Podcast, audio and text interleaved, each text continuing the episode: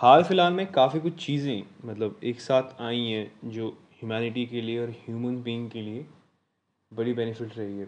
Even Oxford Stanford Harvard university इन चीज़ों पर research भी की है। हमें रिसर्च के बेसिस से पता लगा है कि कंसिस्टेंसी एक as a main portion part होता है ह्यूमन बॉडी का, जो कि बहुत ज़्यादा हेल्प करता है achieving the things whatever चाहे वो रिलेशनशिप की बात हो, चाहे वो आपके गोल सक्सेस की बात हो, हर एक चीज़ का एक पैटर्न होता है। हर एक चीज़ के लिए कंसिस्टेंसी चाहिए होती है।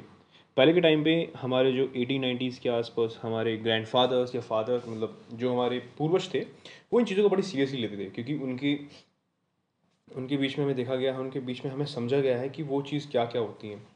मैंने हाल में एक बुक पढ़ी थी कि एक उसके बेसिस पे थी वो वो थी आपकी हैबिट के बारे में। हैबिट के बारे में मतलब जितना मैंने पढ़ा, जितना समझा कि हाँ मतलब हमारी जो आदतें हैं, वो हमें शेप अप करती हैं। एज ए इंडियन कल्चर में बड़ा होते हुए इंडियन कल्चर को जानते हुए एज अ पेरेंट्स के बीच में रहते हुए, वो बड़े ताना मार के बोलते थे छोटी छोटी बातों पर कि ये बुरी आदत है, इससे तुम बिगड़ जाओगे, वो कर जाओगे।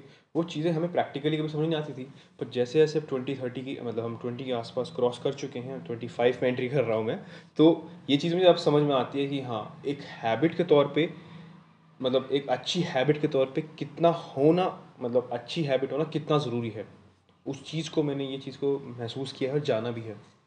बैड हैबिट के बारे में भी मैंने जाना है। सो so, कंसिस्टेंसी के बारे में हम बात करते हैं कि एक ये परफॉर्मेंस है किसी भी चीज़ की परफॉर्म करने के लिए कंटिन्यूस वे में और बिल्कुल सेम एग्जीक्यूट प्रोसेस को फॉलो करते हुए। They are three big example of consistency if we talk about in a spot हम स्पोर्ट्स के बारे में बात करेंगे तो हमें तीन ऐसे बड़े एग्जाम्पल्स देखने को मिलते हैं, समझने को मिलते हैं, जो कि बहुत ज़्यादा ही अभी टॉप लेवल पे। एक आपका है विराट कोहली। विराट कोहली की कंसिस्टेंसी उनके गेम की परफॉर्मेंस से पता लगती है। उन्होंने अपने बीते हुए इंटरव्यूज़ में ये रिवील किया है कि मैं अपना जो भी एक, उस फॉलो करता हूँ रूटीन वो बहुत ज़्यादा बोरिंग है, क्योंकि मैं उनको अडेप्ट कर चुका हूँ एज अ हैबिट के तौर पे। और मैंने अपनी ट्रेनर्स को भी ये एग्ज़ाम्पल एक प्रोवाइड किया था कि मुझे एक ऐसी शेड्यूल दीजिए कि अगर मैं परफॉर्मेंस करूँ बैटिंग की तो मैं फ़र्स्ट रन जिस तेज़ी से ले रहा हूँ लास्ट रन भी इतनी तेज़ी से लूँ। अगर मैं फ़र्स्ट ओवर से खेलना स्टार्ट कर रहा हूँ तो फिफ्टी ओवर तक आते रहते मेरी वही स्पीड रहे। सो कंसिस्टेंसी यही थी। रोजर फेडरर शानदार टेनिस प्लेयर हैं, जिनकी मतलब उनकी रैंक हमेशा ही टॉप पे रही है। उनका मानना है कि अपने अपोनेंट से जीतने के लिए कंसिस्टेंसी गेम में होना बहुत ज़्यादा ज़रूरी है और उसके लिए फ़िटनेस ज़रूरी है। सो so, वो उन्होंने ये भी अपने एक इंटरव्यू में रिवील किया था कि जिस एज में मैं अब हूँ मैं प्रैक्टिस तो उतनी करता हूँ जितनी ज़रूरी होती है मेरे को बट मैं रेस्ट भी उतना अच्छा लेता हूँ। A B de Villiers A B de Villiers के शेड्यूल बड़े फिक्स रहते हैं।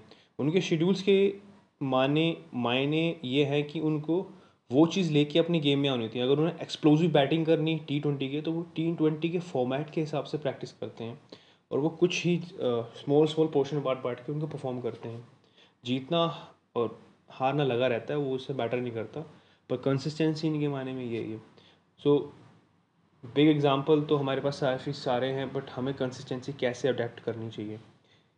It's not take a simple मतलब हम सिंपल नहीं कह सकते बट ये है कि अगर हम कंसिस्टेंसी हर एक चीज़ में लेके चलें आपको पता है कि अगर आपको एक अच्छा पेपर क्लियर करना है या फिर एक अच्छा स्पोर्ट्समैन बनना है तो हर एक छोटी छोटी चीज़ों को लेकर चलना होता है कि हाँ मैं ये चीज़ खाऊँगा तो इससे कंसिस्टेंसी में फ़र्क आ सकता है।